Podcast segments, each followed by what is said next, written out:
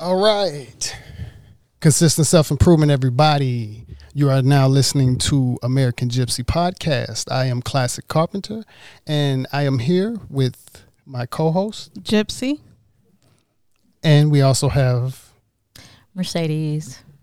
And we have a special guest with us today. Go ahead and introduce yourself. Brian Asenja. I'm an author, um, advisor, and, and investor and uh, a little bit of background originally from Uganda. Uh, I've been in the US since I was 18 um, and uh, used to work at the New York Stock Exchange for about two and a half years right out of college. Uh, currently, mostly focused on uh, uh, entrepreneurship, business development with a focus on Africa or emerging markets, as well as really starting to invest in like cryptocurrency and other emerging technologies. So, yeah, looking forward to having a wonderful conversation with all of you. It's a pleasure having you with us today. Welcome. Great having you. Thank you. So, so tell us a little bit about your book. I know it's called Cashless Society, and before we get started, like, what does that mean exactly, cashless? Sure. Um, so cashless society for me has two meanings, and I, I did kind of test it out with different people. Um, for me, it's it's the idea, um, which uh, everybody, uh, at least it's been around since the 60s, of of having a society that now prioritizes electronic transactions or digital transactions. Mm-hmm. Uh, if uh, during COVID, for example, uh, contactless payments went up 30%, uh, a lot more businesses are now accepting credit cards. New York City alone, you can now pay with your debit card or your phone when you're riding a subway or train station. Um, so we're seeing more and more uh, normalization of, of electronic transactions. And this extends beyond money. Uh, you know, I think sometimes the title is limited to just money, or people still say, well, I still like cash in my pocket. But it also refers to electronic medical records. It refers to when you're hailing your Uber for transportation mm. via an app, or you're ordering your groceries, or you're doing maybe uh, self check in uh, for an airline, maybe using your uh, uh, sort of digital identity, which a lot of states are beginning to to sort of enable some of that, right?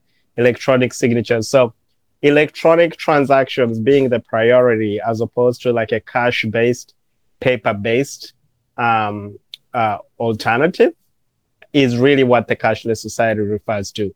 Uh, what it is often confused by and what it's not, it does not mean um, you know, there is zero existence of cash. I think it will take a long time for people to stop using paper currency. Uh, it just, I, from my perspective or from the book's perspective, it just means a preference, uh, a prioritization of electronic transactions first, even though cash and other paper-based uh, transactions are still in circulation. So where that becomes the preferred mode or, or the or the frequently used uh, mode of, of transacting, then that would be a cashless society. So I would argue that the US right now and most of Europe and even most of Africa with the M-Pesa and, and all this mobile money uh, being passed around has some version of, of, of the cashless society.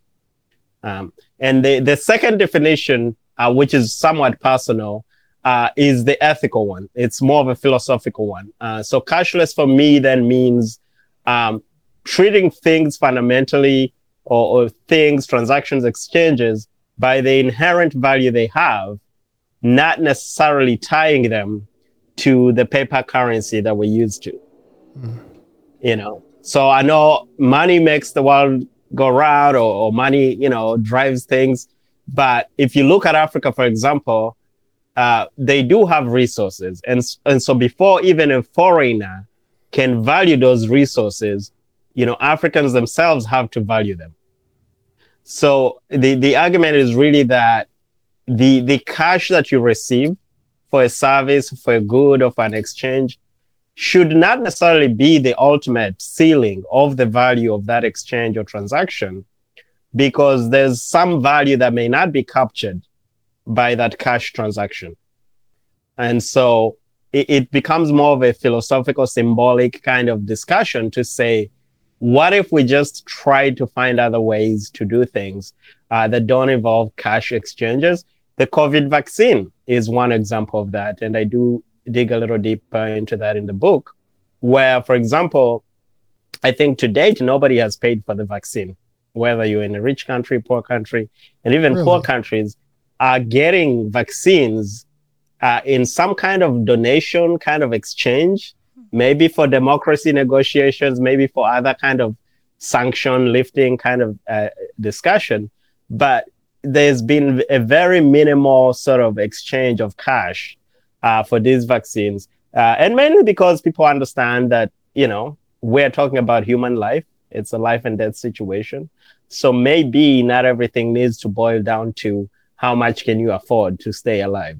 Uh, so I think that's where the philosophical argument could come in to say, um, maybe not everything has to always be about cash. Uh, like maybe there's other ways to to to uh, negotiate, to to have uh, mediations, uh, to still have a society interacting and exchanging ideas and and and services, uh, but without solely relying on cash. And where does so that's the higher level. Um, is cryptocurrency helpful for that, or does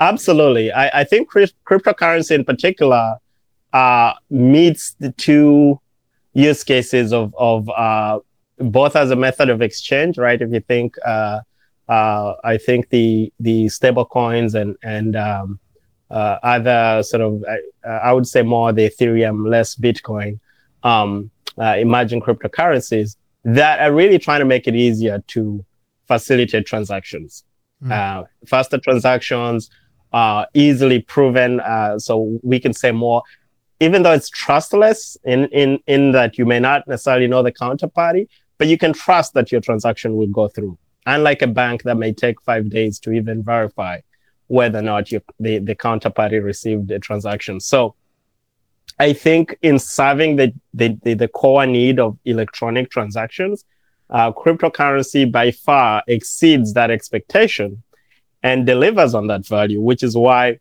despite um, resistance, uh, we're seeing more and more uh, sort of blockchain slash crypto uh, transactions being normalized. A lot of governments are getting in on it. Uh, I think the Biden administration just passed new rules that any digital payment provider from the PayPal's or the Square, which by the way have their own plans to fully embrace crypto if they haven't already. I think Square already allows crypto trading in a way.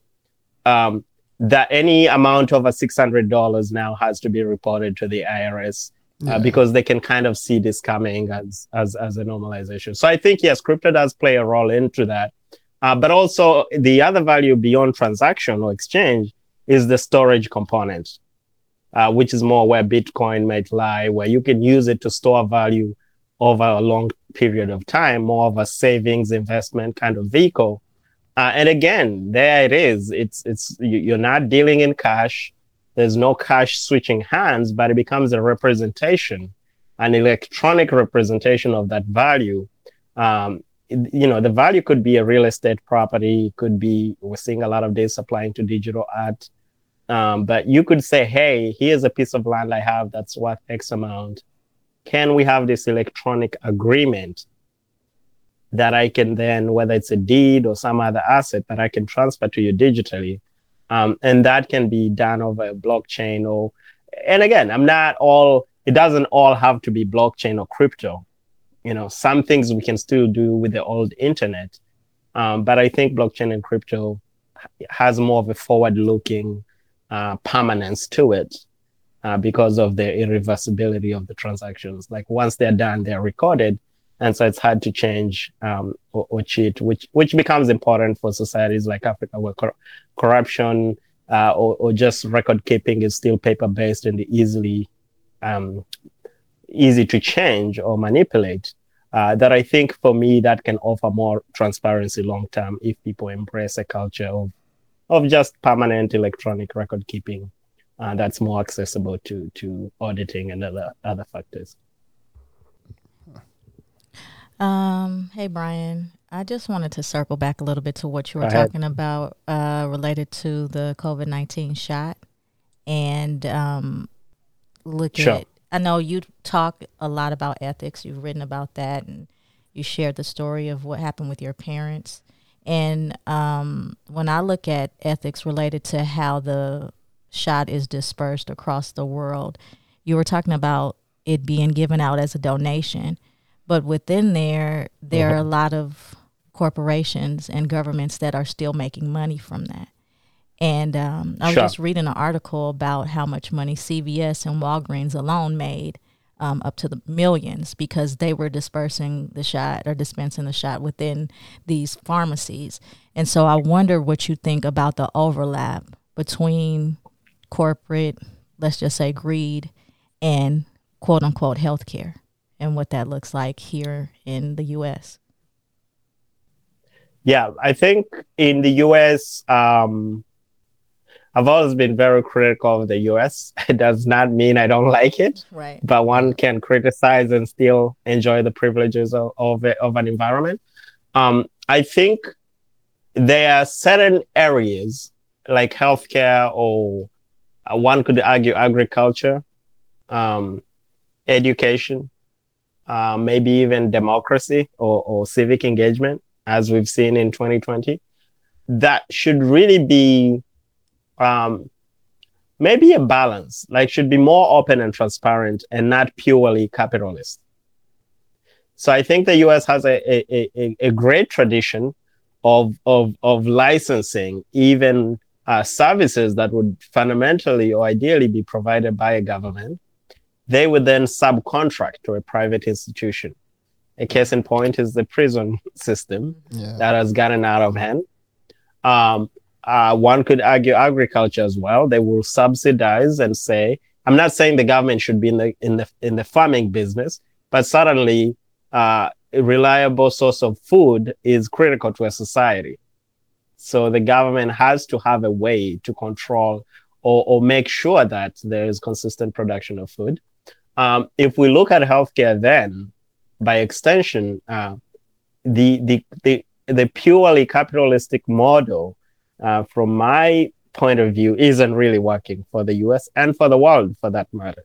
Um, let's look at the U.S. for example, and then I'll extend why it doesn't even work for the world. Because what fails in the U.S. actually has even broader negative implications for the world. Um, it doesn't work in the U.S. because of a lack of access or inclusion, whatever we might call it. Equal distribution, you talked about it. Even when they were doing early testing, early trials, you had neighborhoods, uh, predominantly white uh, uh, communities getting more access to vaccines than, uh, you know, uh, communities of color. And even if, even when they were pushing to put them uh, in, in communities of color, you still had, you know, white people flocking from their own neighborhoods going to skip the lines in these communities. So I don't think that should be normalized.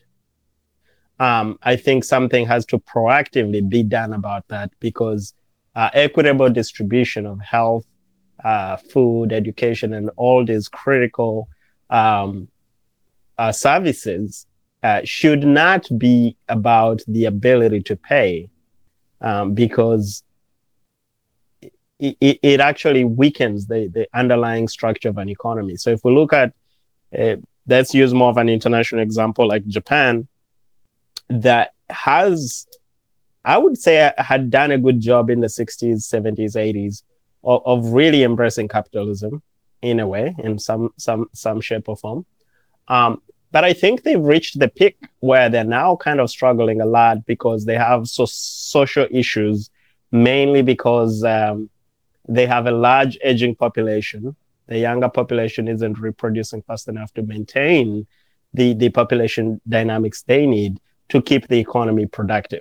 So to me, that's a cautionary tale of what happens if you just prioritize uh, sort of this economic profit over the other socio-economic factors that are still relevant to a functioning society, that are still relevant to a, a, a democracy, but maybe don't have to be calculated uh, in, a, in a profit and loss kind of way. Um, so I think the, the, the broader implications for, for other emerging markets, including Africa, are that as we saw with the AIDS pandemic uh, in maybe the early 90s, the US will uh, US slash Europe alliance, or you can call it a mafia because that's what it is, uh, are fundamentally acquiring intellectual property, you know, patents, trademarks related to these vaccines, and then punishing other economies. Uh, Madagascar, I mean, some countries in Africa, including Uganda, I write a, a little bit about that, that are actually trying to, oh, India, that are actually trying to also innovate alternative vaccines. Um, and in the hopes that long term they can monopolize that market of COVID vaccines, as they did with the AIDS vaccines. So that's a purely capitalist way of looking at it, of saying only the US should be eating, even if it means millions of other people are going to die. And I don't think that's ethical or moral at all in a time where there's moral leadership needed in the world. So I think the US has failed uh, tremendously in that, you know, in that endeavor. They they perhaps should have learned from the AIDS mistake and and tried to deal with this crisis differently. But needless to say, nothing has changed. So the opportunities really rely, rely on, uh, you know, countries like China, um, Russia, um, India, uh, and and and again, the continent of Africa continuing to push uh, to have more of an ownership stake stake in these areas. So uh, again, I, I, appreciate the question, but I think you know it, it's not just America's responsibility, but I think other countries can also do a better job of of trying to support their own innovators, their own industries, so they're not always reliant on a a purely capitalistic way of dealing with social issues, because that doesn't often benefit everybody. You know, capitalism is structured so that when you win, actually, most of the time somebody else is losing. Yeah. Mm-hmm. Somebody so has it's, to it's lose. not. It, it, yeah, somebody. You know, it, the stock market win, is like a, a casino. Somebody wins, you buy. If you're buying low, and you're selling high, you, are kind of giving somebody a bad deal, a bad bargain somewhere. Um, and and so I, I don't think that ma- mindset can extend to a, a, broader social need like like healthcare or education um, that really not everybody can bid on and auction and and, and sort of access uh, at a very high price. So let's say in a cashless society, how would you mm-hmm. who would be the person to set what your value is or what it is you're trading with no cash or who you know how would you set the standard of you know a value of something and sure. how do you avoid that type of situation from somebody taking advantage of you needing something and they're telling you what you have it's not cash but it's it's it's not worth much to them it's worth more to you so it makes the trade yeah. uneven how do you avoid so there's four main yeah, there's four main themes that I push or ideas that I push in the book, and I'll, I'll quickly summarize them and then answer your question. Um, one of them was identity, which is this idea that fundamentally cultural relevance or culture or, or local, you know, local context will increasingly be more important in all these exchanges and transactions. So what works in the US won't necessarily work in India or won't work in, in Africa and vice versa, right? So if you ignore that, that will continue to cause friction. The second idea is ownership, and we kind of just looked at that around who owns the rights to a, a, a vaccine, who owns the right to a pipeline or research, you can call it, who owns the definition of democracy, right? China claims it has its version of democracy. America claims it's the only one that, that knows how to do democracy well, right? So ownership of an idea or even a concept or a value becomes increasingly important. And, and I would argue that by default, everybody has a sense of ownership of something. You own your ideas by default. You don't, don't have know. to We live in LA. We see a lot of people that don't own anything.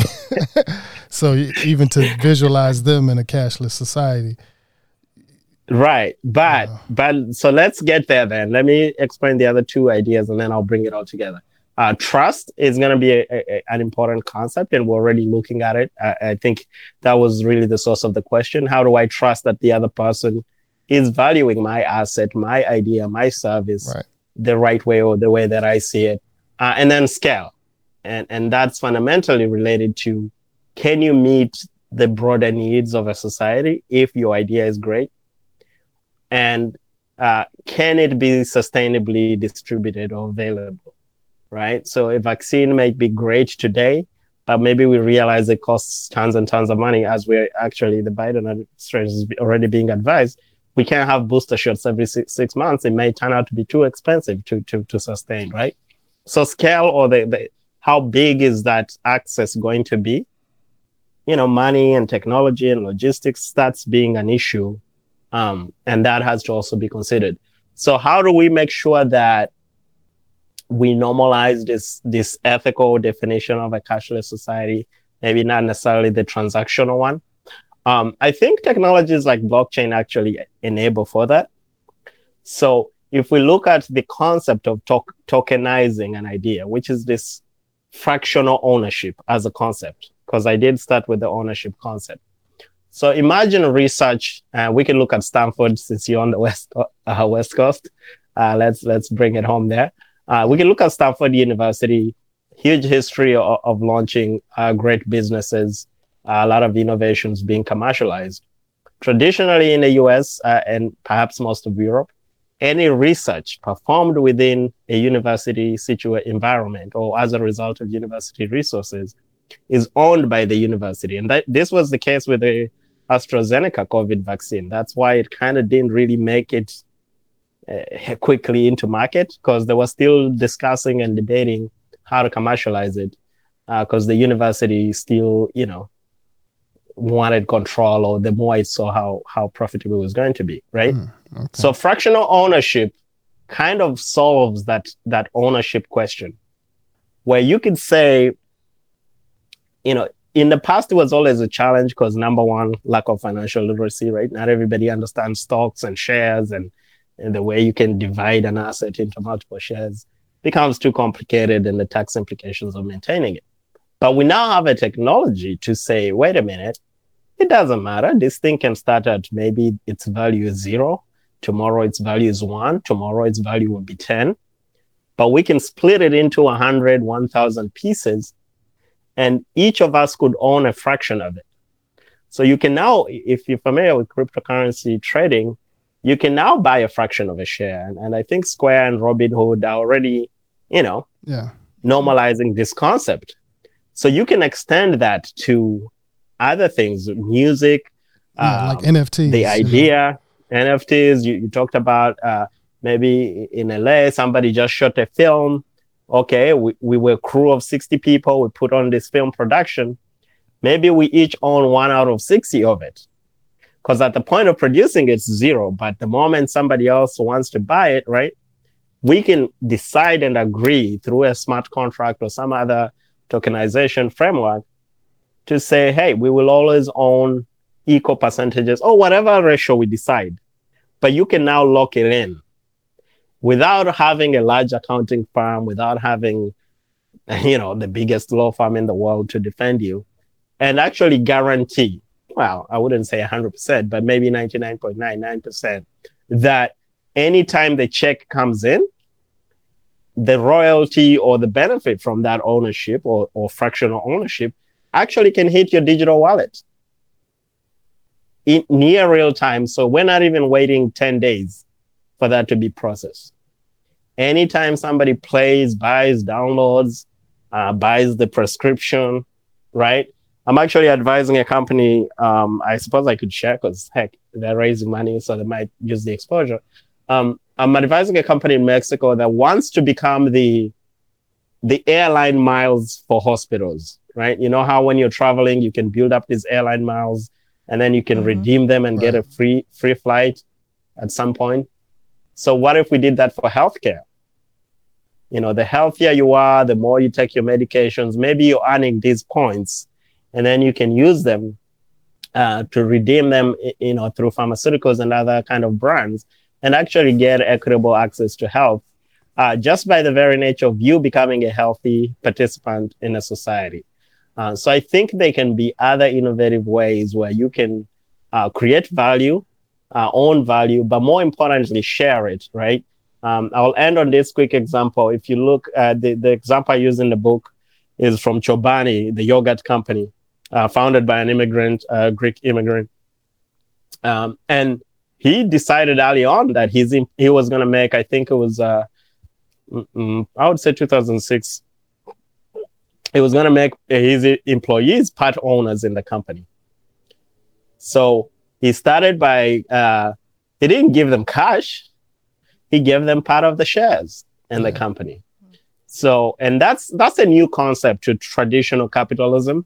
Uh, but I think with the modern capitalism and where we're going, fractional ownership, where employees could be owners in a company, or or maybe this podcast blows up and now you have ten other people helping out. Like, how do you have them share into the success of that?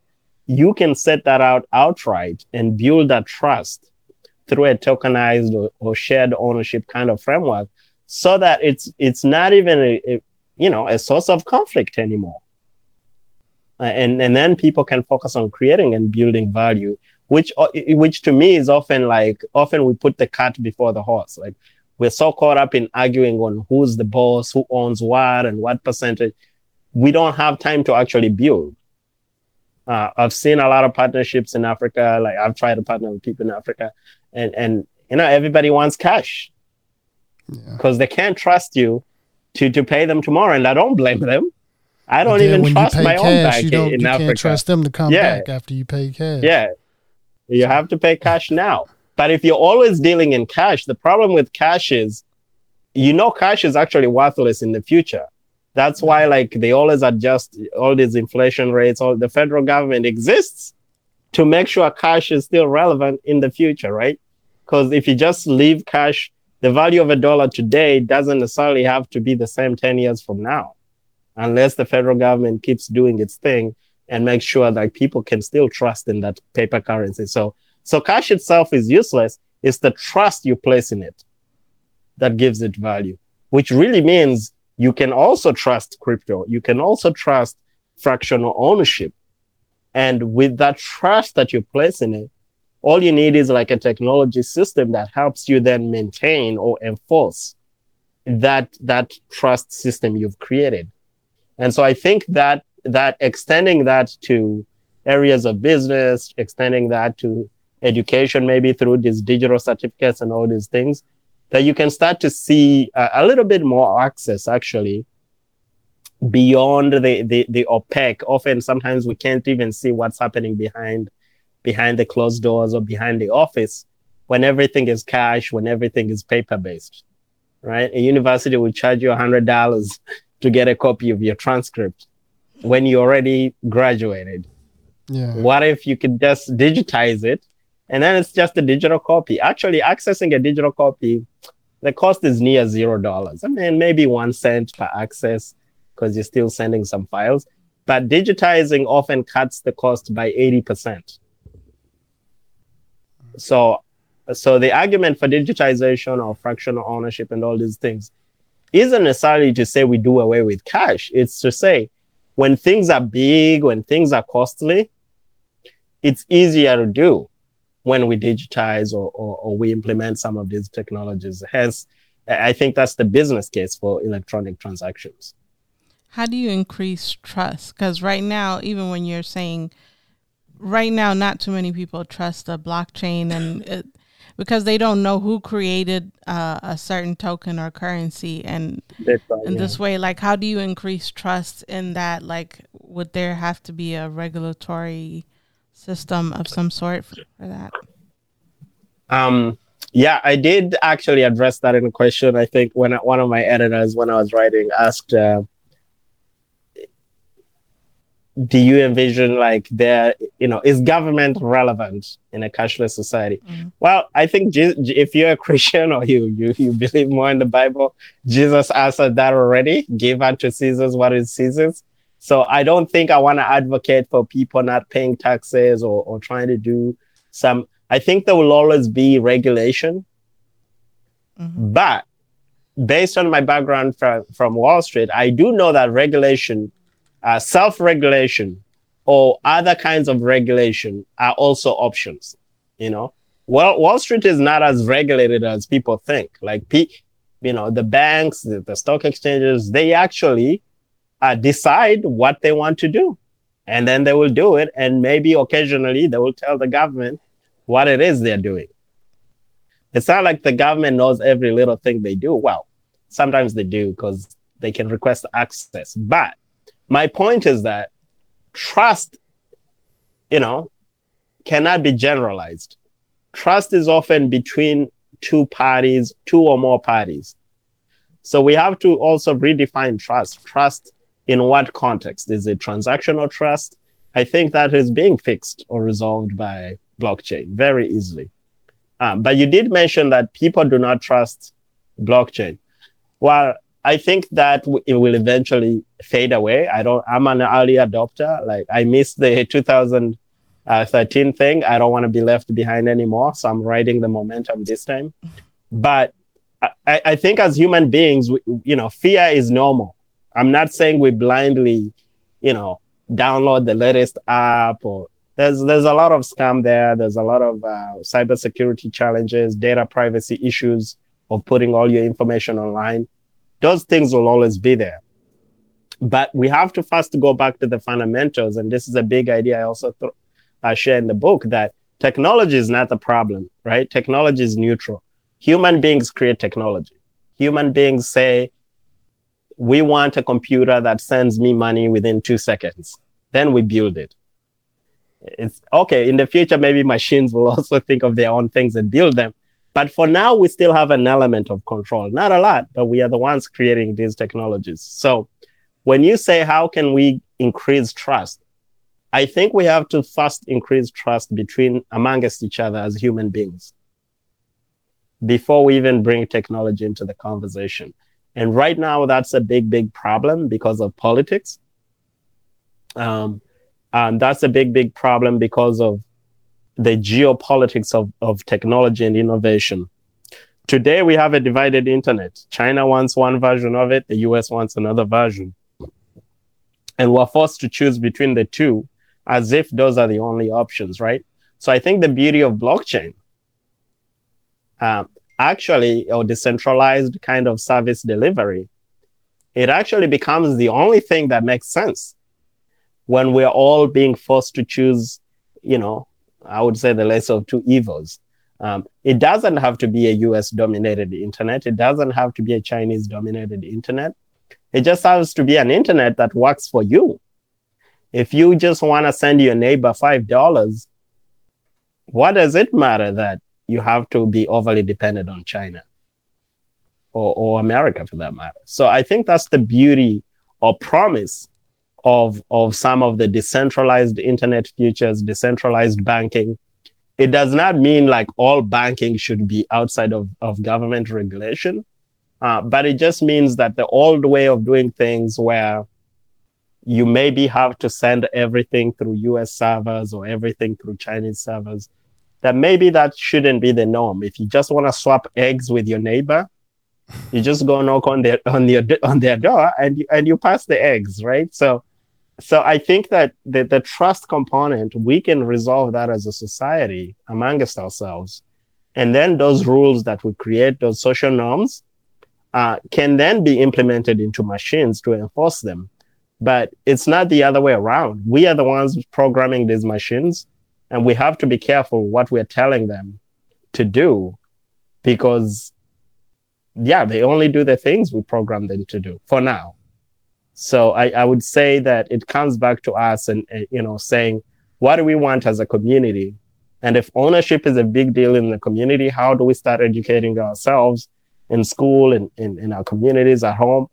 Uh, the importance of ownership, you know, everybody wants to be on YouTube. Everybody wants to be on, on TikTok, but not not anybody understands even how they make money on those platforms or who owns the content you upload on those platforms.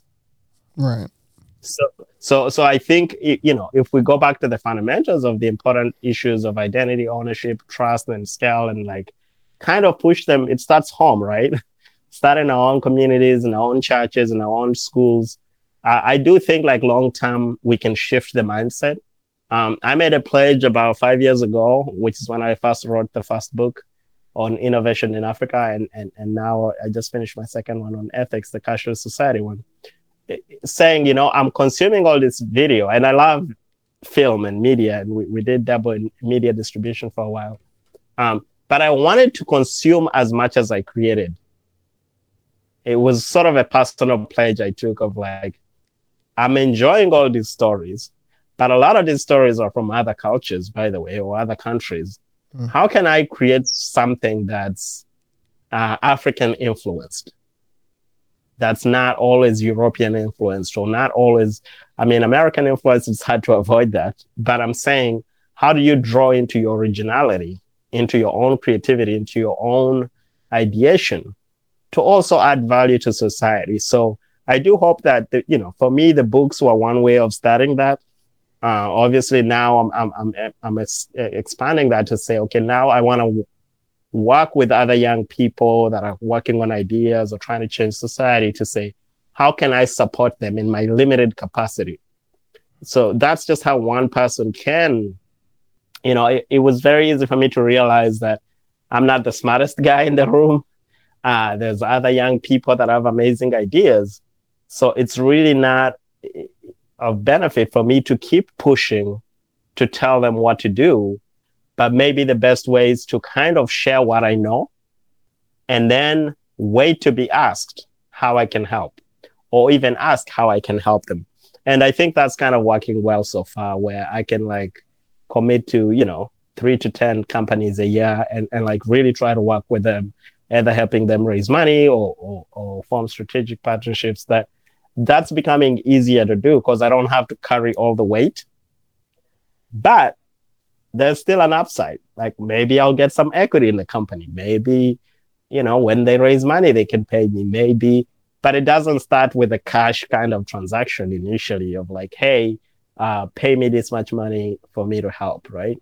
So we can build these ecosystems that still have a level of trust, but but when we put in the work, then there's already a kind of framework for us to get paid or to be beneficiaries uh, and I think that's the easier model to do for the future because I think I feel like we have a lot of time on our hands.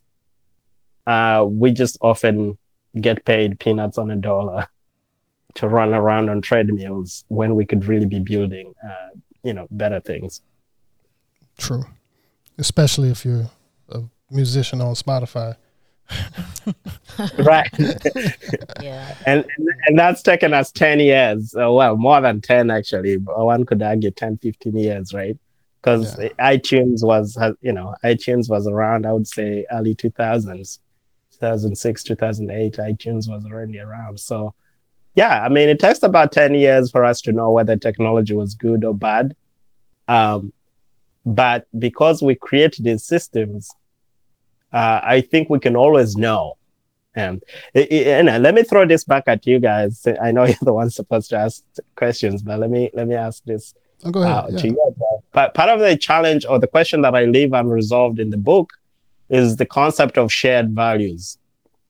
Like, you know, are there three, five, ten values we as a society or people around the world, you know, you know, the, the closest version we've gotten is the Declaration of Human Rights, but even that is a big discussion, right?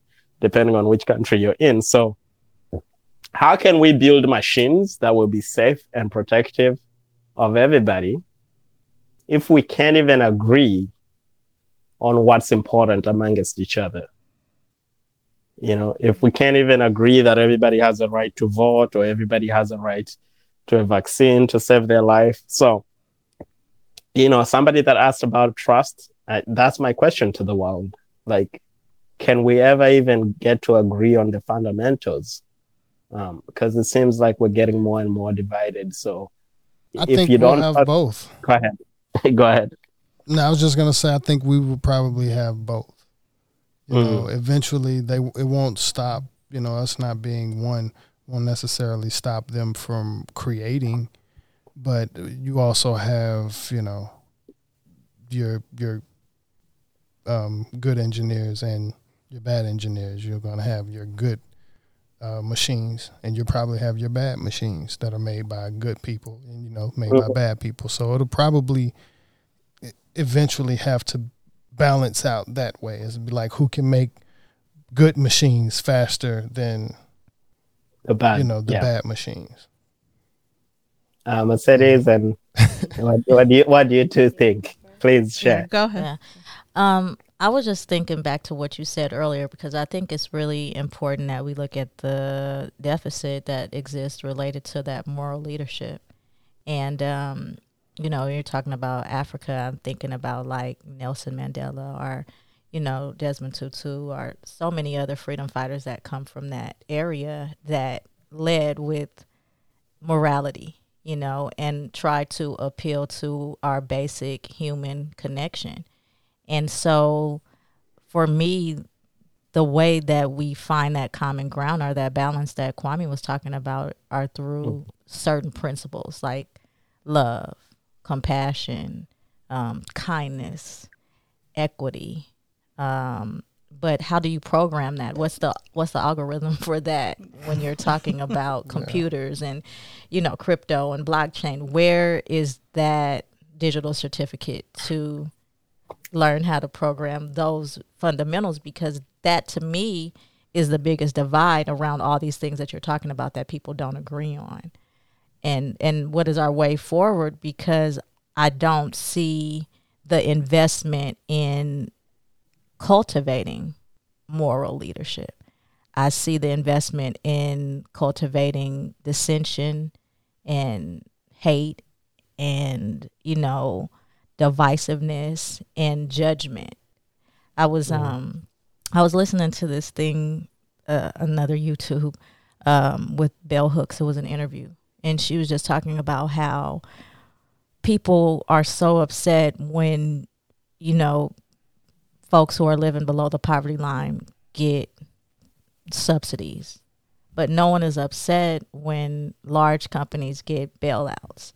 And so, why wouldn't you be happy that someone is being helped that might not get food just to make it through the day, or children, you know, who it's normally going to, children and families? Why does that bother you? You know, when it's something as simple as this love principle. So, I just really think that we're going to have to get back to those fundamentals. And I don't know where that balance is when we're talking about this advance in technology. Yeah, that's, Amen. it's tricky because AI is getting a lot bigger, and even the technology so far is shown to be a little, I guess, off. I don't know if I can call it racist, but we're hearing about you know That's- social call it media being racist or face recognition not recognizing certain things, and so when we're talking about that with with the technologies we have now, as we start to build AI, it's just like how do we know, how can we trust that, like you said, we can't program love and certain things that is built into us into these technologies. So how do we? I think it has to be a collective, a collective effort. Um, I don't know how you would do that. Uh, I know in in the technology space and in, the development software development, it's like there's open source projects where a lot of these big uh, languages that are being used by all of these companies they're actually open source and anybody can contribute to that. So maybe something to where um, I don't know. It- It's so hard to So to figure I- out the solution Yeah. for it. I just know it's something we do have to deal with before we start advancing some of these AIs into a regular part of life because I mean that's what we're moving towards is a a lot of these machines are taking over the warehouses and um, a lot of these places. So I don't know. Yeah. No, I, I think you all shared like uh, just a lot of insight that I I personally just struggled writing about Hmm. because I didn't want to be all preachy Yeah. uh, or or self righteous in any way or or too critical of a society that's trying. Because the, the fundamental argument is we've come a long way, science has come a long way. Look at all these problems we've solved. And so, um, cities, to your question, and, and, and everybody, thanks for sharing. I, I do think that, you know, I try to end the book on two simple things, right? One is the, the, the value of agency or individual agency, like you as an individual having, uh, having impact. You know, you matter. Your ideas Yeah. even though you're alone and you're an individual, even if you're, you know, because for me, I set out writing this book to answer a question I've struggled with all my life. Like, is it worth doing the right thing in a society that, like, as you mentioned, incentivizes doing the wrong thing? Yeah. Depends And- on how you sleep at night. so it just depends on how you sleep at night. Right? yeah. um, so I, I think I think for where I'm at for now, I think it matters. Uh, and and and you did touch on it uh, earlier by saying hopefully there will be more and more uh, good programmers, more and more ethical AI people, or you know, in cybersecurity, there's called ethical AI people that are ethical hackers, people that actually go hack systems so that they can find the problems and fix them. Yeah. Um, so you're right. There'll always be good and bad. We have to be careful. We have to keep fighting for a world where um, the Googles of the world don't transition from do no evil to evil is good. Yeah. Because that that's really where But we do are. what you gotta do. Yeah. yeah and and and so i think that that that the fundamentals you mentioned are the concepts of love and and, and empathy and cooperation um it's it's maybe we need a an evolution because i'm not one for uh the sort of radical transformation I, i'm not an absolute moralist saying i'm right you're wrong and you'll never be right right so i do believe in sort of a progressive evolutionary culture evolves societies evolve uh, we learn and grow. You know, we learn from our mistakes. So I hope that we can evolve to a point where um, maybe the sensational capitalism that we know today, which I will define as American capitalism or greed-based capitalism, isn't as uh, as sexy as it's meant to be. Uh, and it will take us maybe another five years to get there because all the jobs that were lost during COVID are now coming back. 90% of them have been automated already. So, as a society, it may take us time to understand these things, but when we wake up to the reality, hopefully we don't make the same mistakes of being uh, um, not of not caring. Like if only we care a little bit and do what we can individually, and then only then because you know change starts from within. It starts from home in our own communities in our own schools. Uh, and only then can you create that kind of movement that kind of network effect to then um, push for normalizing some of these uh, ethical values in other institutions. Uh, and so for institutions like governments and, and corporations there is also value in shared collaboration. Uh, so this whole concept of individualism of uh, I win, you lose, and there's no other way. Uh, it's just a joke, honestly. Yeah, it's a programming. It's a programming. So we, I actually, that's a good answer to your first question. How do we program this? Well, you have to program it either through social engineering, education, and and and leading by example, which is really, if you know how, uh, you know, I'm I I- just got married, but um, I'm I'm excited to maybe down the road uh, get into this fatherhood thing. But kids learn from what they see, right? So even in society, whether we like it or not, what we see on TV, what we read, uh, the leaders we see on television, which hasn't been great over the last few years, uh, influence how we think. Um, the challenge for Africa and a lot of emerging markets uh, is you're right. We have lost, uh, um, there's been a gap or lag in the idealist kind of values driven uh, ethical leadership that used to be the, the norm in the 40s, 50s, and 60s. But they've been all assassinated. Right. There's been there've been coups sponsored. Uh, so we can we can't say it's not for lack of trying. It's like the world actually prefers um, uh, maybe suffering or prefers uh, you know a one person winning and everybody starving kind of reality. Uh, but it doesn't have to always be that way. And so the struggle continues, and and we can all have a little impact in, in church, in school, in, in whatever vocation we choose, you know, artists by far, you know, have, you know, the biggest job because they do influence the way we think and, and question, you know, institutions and reality. So I do think that everybody can play their part, uh, but it doesn't have to, to, to be, you know, so bad to a point where you like feel like, oh my God, it's, it's so much work because it is exhausting.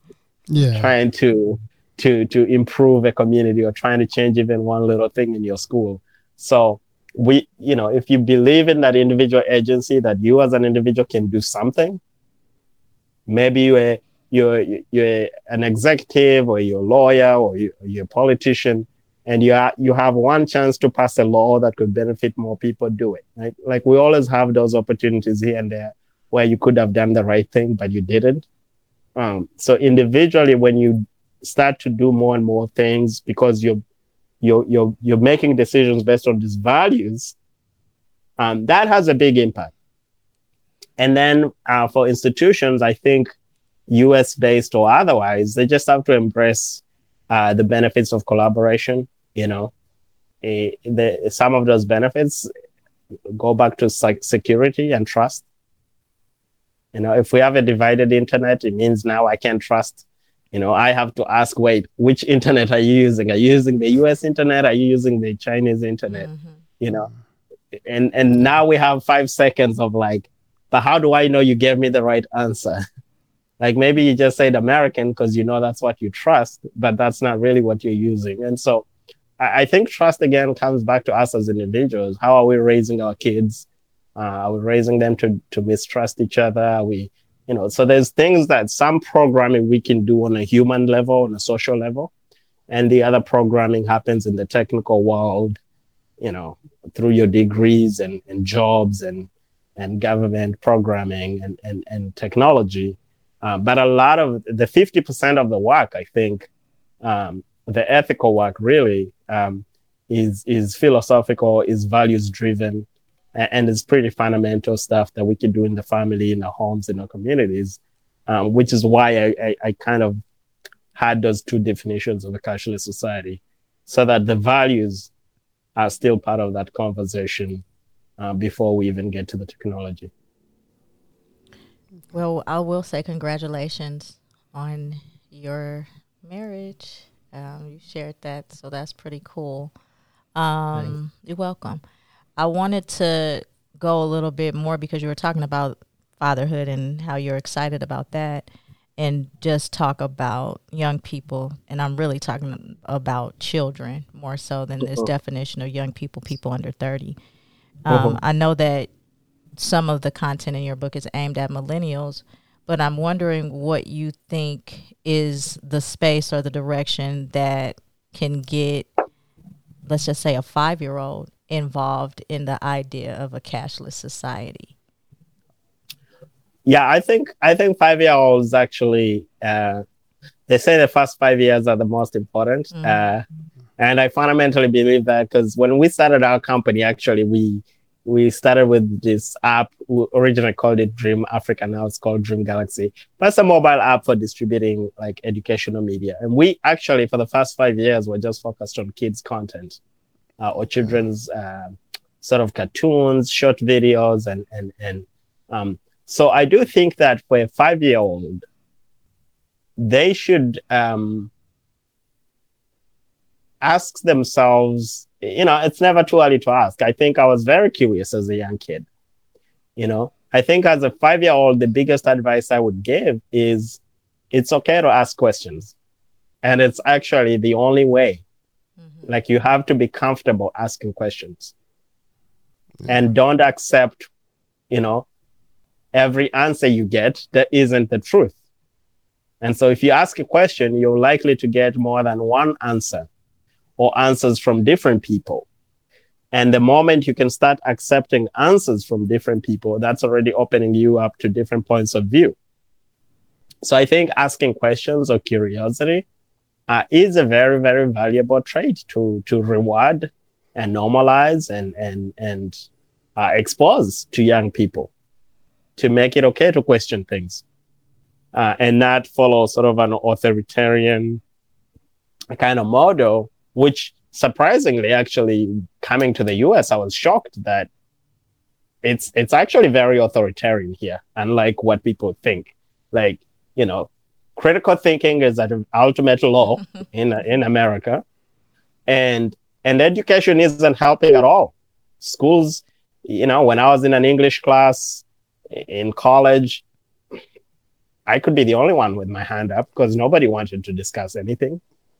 And it's funny So- that that Go ahead. it is, you know, that that is when you with you saying um, that America, you know, when it comes to that, and in other countries, free thinking. When you're saying when it comes like to that, you basically can get assassinated if you talk, you know, with certain things. But people, you know, you say they don't do it here as much as other people do it in other countries, Right. and you don't So- even really get quite penalized for it as bad. Well, you can get Right. assassinated here too, though. Well, yeah, true, but not Many not, people not have. quite as quick. I There. you can say you can say you can say a little bit more about the presidents here Yeah. publicly than you can For sure. a lot of other places. Except when Yeah. they assassinate the president, because they did do that, and his brother. Yeah, Yeah, Right. You know, Yeah. But, but you know, um, that too. for a good measure, like, Yeah. and his his grandson. But that's Right. a whole nother conversation. Yeah, right Yeah. so so i do i do think that you know back to the five year old that yeah, maybe will be old enough to uh, uh, to understand these other deeper issues we just got into in a few seconds uh, that asking questions about these difficult conversations you just had about um, might be a good start and we ought to normalize that uh, the second thing would be, you know i might just i like to think in threes like you know asking questions um, agency. Again they they should they have they can also make it the right decision. They have to be taught and, and you know uh, supported in knowing that they too can impact change. They too can um, make a choice or a decision that's good for them that's also good for a neighbor that's good for a friend. Because i think when we give away that agency and especially when it comes to africa and, and, and other emerging markets uh, and you look at this west fast or west west western innovation or western democracy kind of uh, i call it propaganda because that's all it is. Um, it, it's pure uh, nonsense. It, it just has no relevance culturally historical to any uh, urgent needs or practical needs on the continent. So just because you take a smartphone uh, App- i see a lot of africans carrying around apple computers uh, going to Africa, and, and I, I just wonder like why, hmm you know, wh- where are you gonna use that device? Uh, chances are maybe it will get stolen in a few weeks, It- but it, it just it's not practical. Like when did technology evolve from being functional and helping us do social needs well to being this elitist kind of exclusionary thing that you know I only have it to show that I'm rich and I've made it. hmm Yeah. Opposed to I have a car so I can get to work. As opposed to I have a tractor so I can plow my land. Or so if we can get back to the fundamentals of technologies here to help us do the things we do, then we can back up and ask ourselves what it is that we want to do. So what does the five-year-old want to achieve? What kind of world does the five-year-old want to see? I wanted to ask about because you're talking about self determination, you know, with this agency piece, and um, thinking about um, like Akon and Akoin, and I wondered if you would be willing to talk a little bit about that, your thoughts, and then also any other um, people that you think on the continent that are doing something that is allowing those young people to see that there are other options outside of what the U.S. is giving them, or even Europe, because I know there's a strong connection with Europe and Africa as well. Yeah. So, what are your thoughts Yeah. on that?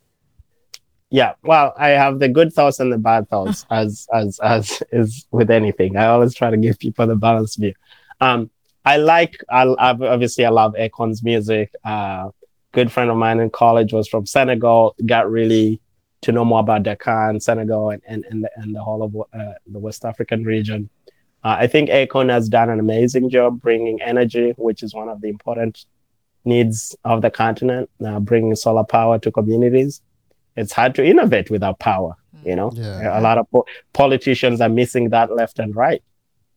Power, internet, water, healthcare. Come on, we'll be good. Most Give me important those Yeah. the future. yeah give me those three four things we can start building scooters and get around and visit each other you know everything moves from that. Yeah. so amazing job on, on the solar. When it comes to the crypto i was actually an evangelist uh, for Akoin. Um, so I, I don't i don't think i'm going to be trash talking it but i'm just speaking in relation to the concepts within my book. I think as an innovation it's a great concept. Uh, my only limitation from it is primarily, to be blunt, white owned, with American owned. So had it been like an M-Pesa kind of African, pure African kind of idea and concept, 100% I would be for it. You know, had it been an innovation that maybe the African Union was behind and is trying to push this Pan Africa digital payments, great. And we might still see something like that soon. Hmm. But for now and and for Akon and I think it's still very uh, elitist. It's still very exclusionary. Akon City. Let's be honest. How many people are going to benefit from the Akon City? Um, so there's still fundamental problems, uh, and and they're doing a great job of maybe launching these wallets and applications to support entrepreneurs. I think there's great value in that. But if you go back to the fundamental question of identity and ownership, who really owns the ecosystem you know who's really pumping the money and and and and, and the licensing behind the technology. I don't think it's the africans. I think Akon is the face of it and that's okay. It's Yeah. better than some of us that are not doing anything. I have nothing against that. But when are we going to start to seeing more africans more african americans more people putting their heads together and, and actually uh, supporting? There's a lot of young entrepreneurs building these platforms and ecosystems uh, that could be funded uh, as well to to to launch company you know it doesn't have to be a, a, a winner takes all kind of the, the continent is big. We can still have a lot of uh, different solutions um, digital solutions solving that challenge. Uh, and i think financial transactions is a big big problem and a big big market that's still unsolved uh, on the continent. So i commend him for the work, but I think uh, hopefully over time uh, they can bring in more African partners. Um, at least make it a 50 50 or 60 60% ownership, uh, really being more Africans. Uh, then I can trust in it. Uh, you don't you don't see a lot of these problems, by the way, in China. I mean, China has made it clear, and in India, that those are the issues I also talk about in the book. Um, India will issue a two percent tax on a foreign company. Try you you cannot be a foreign company and fully own an Indian company. It Doesn't work anymore. So Amazon has to pay Indian um, e-commerce stores to participate in, in, in India. Or Amazon has to pay Indian film producers to produce film in India because they can't just go in as a foreign conglomerate, as is the case for most francophone or, or French company companies just moving into West Africa and, and sort of becoming the default state monopoly. Um, so there has to be, you know, whenever you don't talk about ownership, some people will say, well, that's not important. It doesn't matter if it's white or if it's American. Well, for me, it is. Maybe not to you, but for me, it will always be important. I want to see who's on the board. I want to see how many shares people have. Let's have a little transparency. And Rwanda is kind of leading that transparency part. Kenya has started to institute a requirement of at least two thirds or 60% local ownership, 40%. So we will get there. But I think the, the, the momentum is shifting.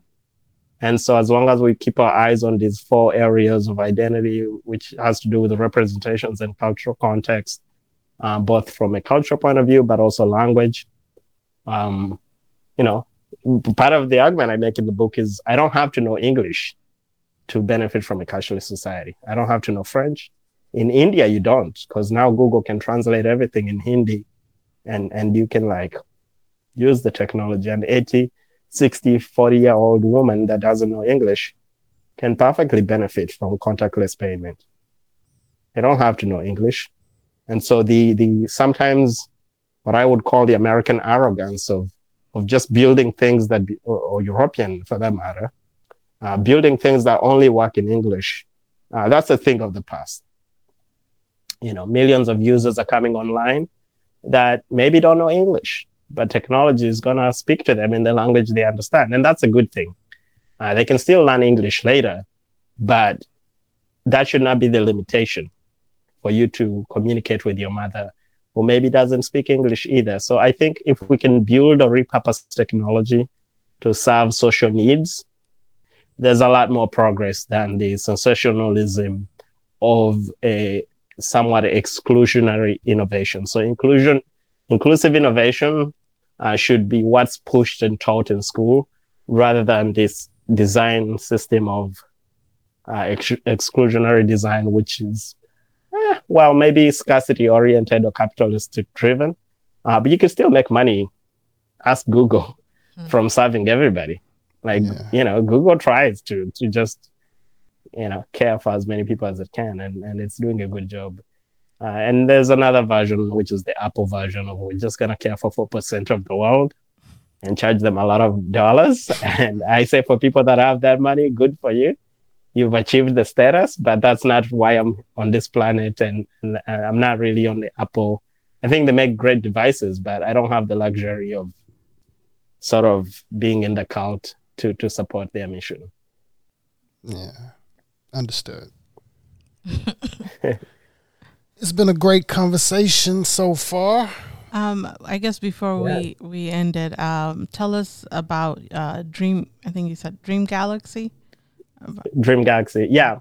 So I would say Dream Galaxy, as I mentioned, has evolved from just being like a children's uh, entertainment platform. Originally, we wanted to kind of be like a Disney for Africa, but it takes a lot of money to be in the uh, media business. So we're kind of pivoted to be on the educational side of things uh, distributing educational media. So for now, we uh, pitch Dream Galaxy as a, um, a platform for culturally relevant educational media. And the tagline is see yourself in educational media.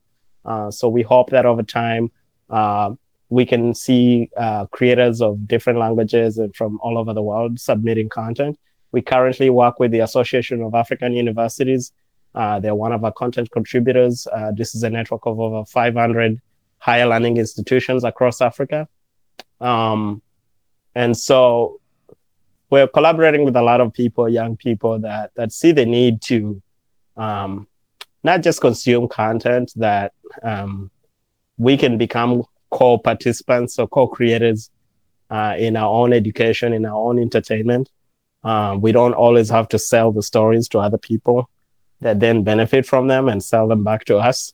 Uh, so I think we we are still part of a young movement of people that are just trying to own distribution, own creation, and uh, yeah, that's Dream Galaxy. And then obviously the brand we're trying to expand it.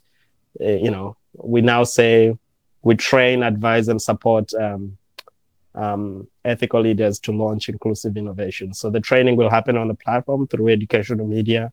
Of course, the advisory happens through consulting and advisory, and then the support uh, we're now beginning to bring in other companies, other brands that are doing things that or align with our mission and values. And we're launching an investment fund or vehicle alongside that uh, to start helping young people with ideas get access to capital. So those are just the three main areas um, of training, advising, and maybe uh, getting people access to funding opportunities. So that's Dream Galaxy in, a, in an ad box. Okay. Cool. That's neat. Yeah, that's really neat. Thanks. So any other questions? my, no, I, I, suppose I could just quickly share my social. Yeah, let them know where they and, can find. Then, yeah, yeah. Yeah. So my personal site, which is really where you can start and will lead you to all kinds of places. Uh, we're probably gonna redesign it soon anyway. Uh, it's Brian Asingia, B R I A N A S I N G I A dot C O M, brianasingia.com. And the Instagram or social handle is at Brian Asingia, B R I A N A S I N G I A. And always love to have questions. I do a lot of um, workshops, conference speaking. You can find the books on the website. Um, the Cashless Society book is in pre-launch phase, uh, which is why I'm here and appreciate this opportunity. Uh, I'm hoping to launch it in the spring so that I can do some more actual in-person book signings because uh, the winter is just not great for me to, to be traveling. Um, but it'll be out in the spring. And if people wanted a early version, ebook version, they could just email me or shoot me a message, and I'll send them a link uh, to start uh, reading that or reviewing that. Um, I appreciate this opportunity. It's been an interesting conversation. I'll definitely we appreciate you. love, lo- love, love to meet you in person someday or, or, or maybe do a part two or, or some other Yeah, way. we'd I love to can have you in person. Definitely, if you're Yeah. in LA, Yeah. um, you can stop by the studio and do it in person. Yeah. Absolutely. Thank you so much. And uh, for the listeners, we will have uh, all the links to everything he mentioned in the description. Um, and the video will be available on YouTube. Uh, we thank you for listening. Uh, Brian, uh, glad to have you here. Thank you for coming. Thank you. and um, Thanks so much. Great to meet you. Thanks, everybody. Consistency I self must say improvement, it. everybody. Peace. And we, you know, like I said, my little put out classic, well, no, not classic.com, AmericanGypsy.com, um, GYPC for those that are listening, at American Gypsy Podcast on Instagram and also on Anchor. And you can find information for uh, consistent self improvement clothing on AmericanGypsy.com. Um, and luamlee.com. yeah, it's lonely.com, but you can find all of the information at AmericanGypsy.com. Yeah. All right, thank you for listening. Thanks, everyone. Y'all take care. Be safe. Have a good one. Peace. Peace. Sure. Peace. Bye.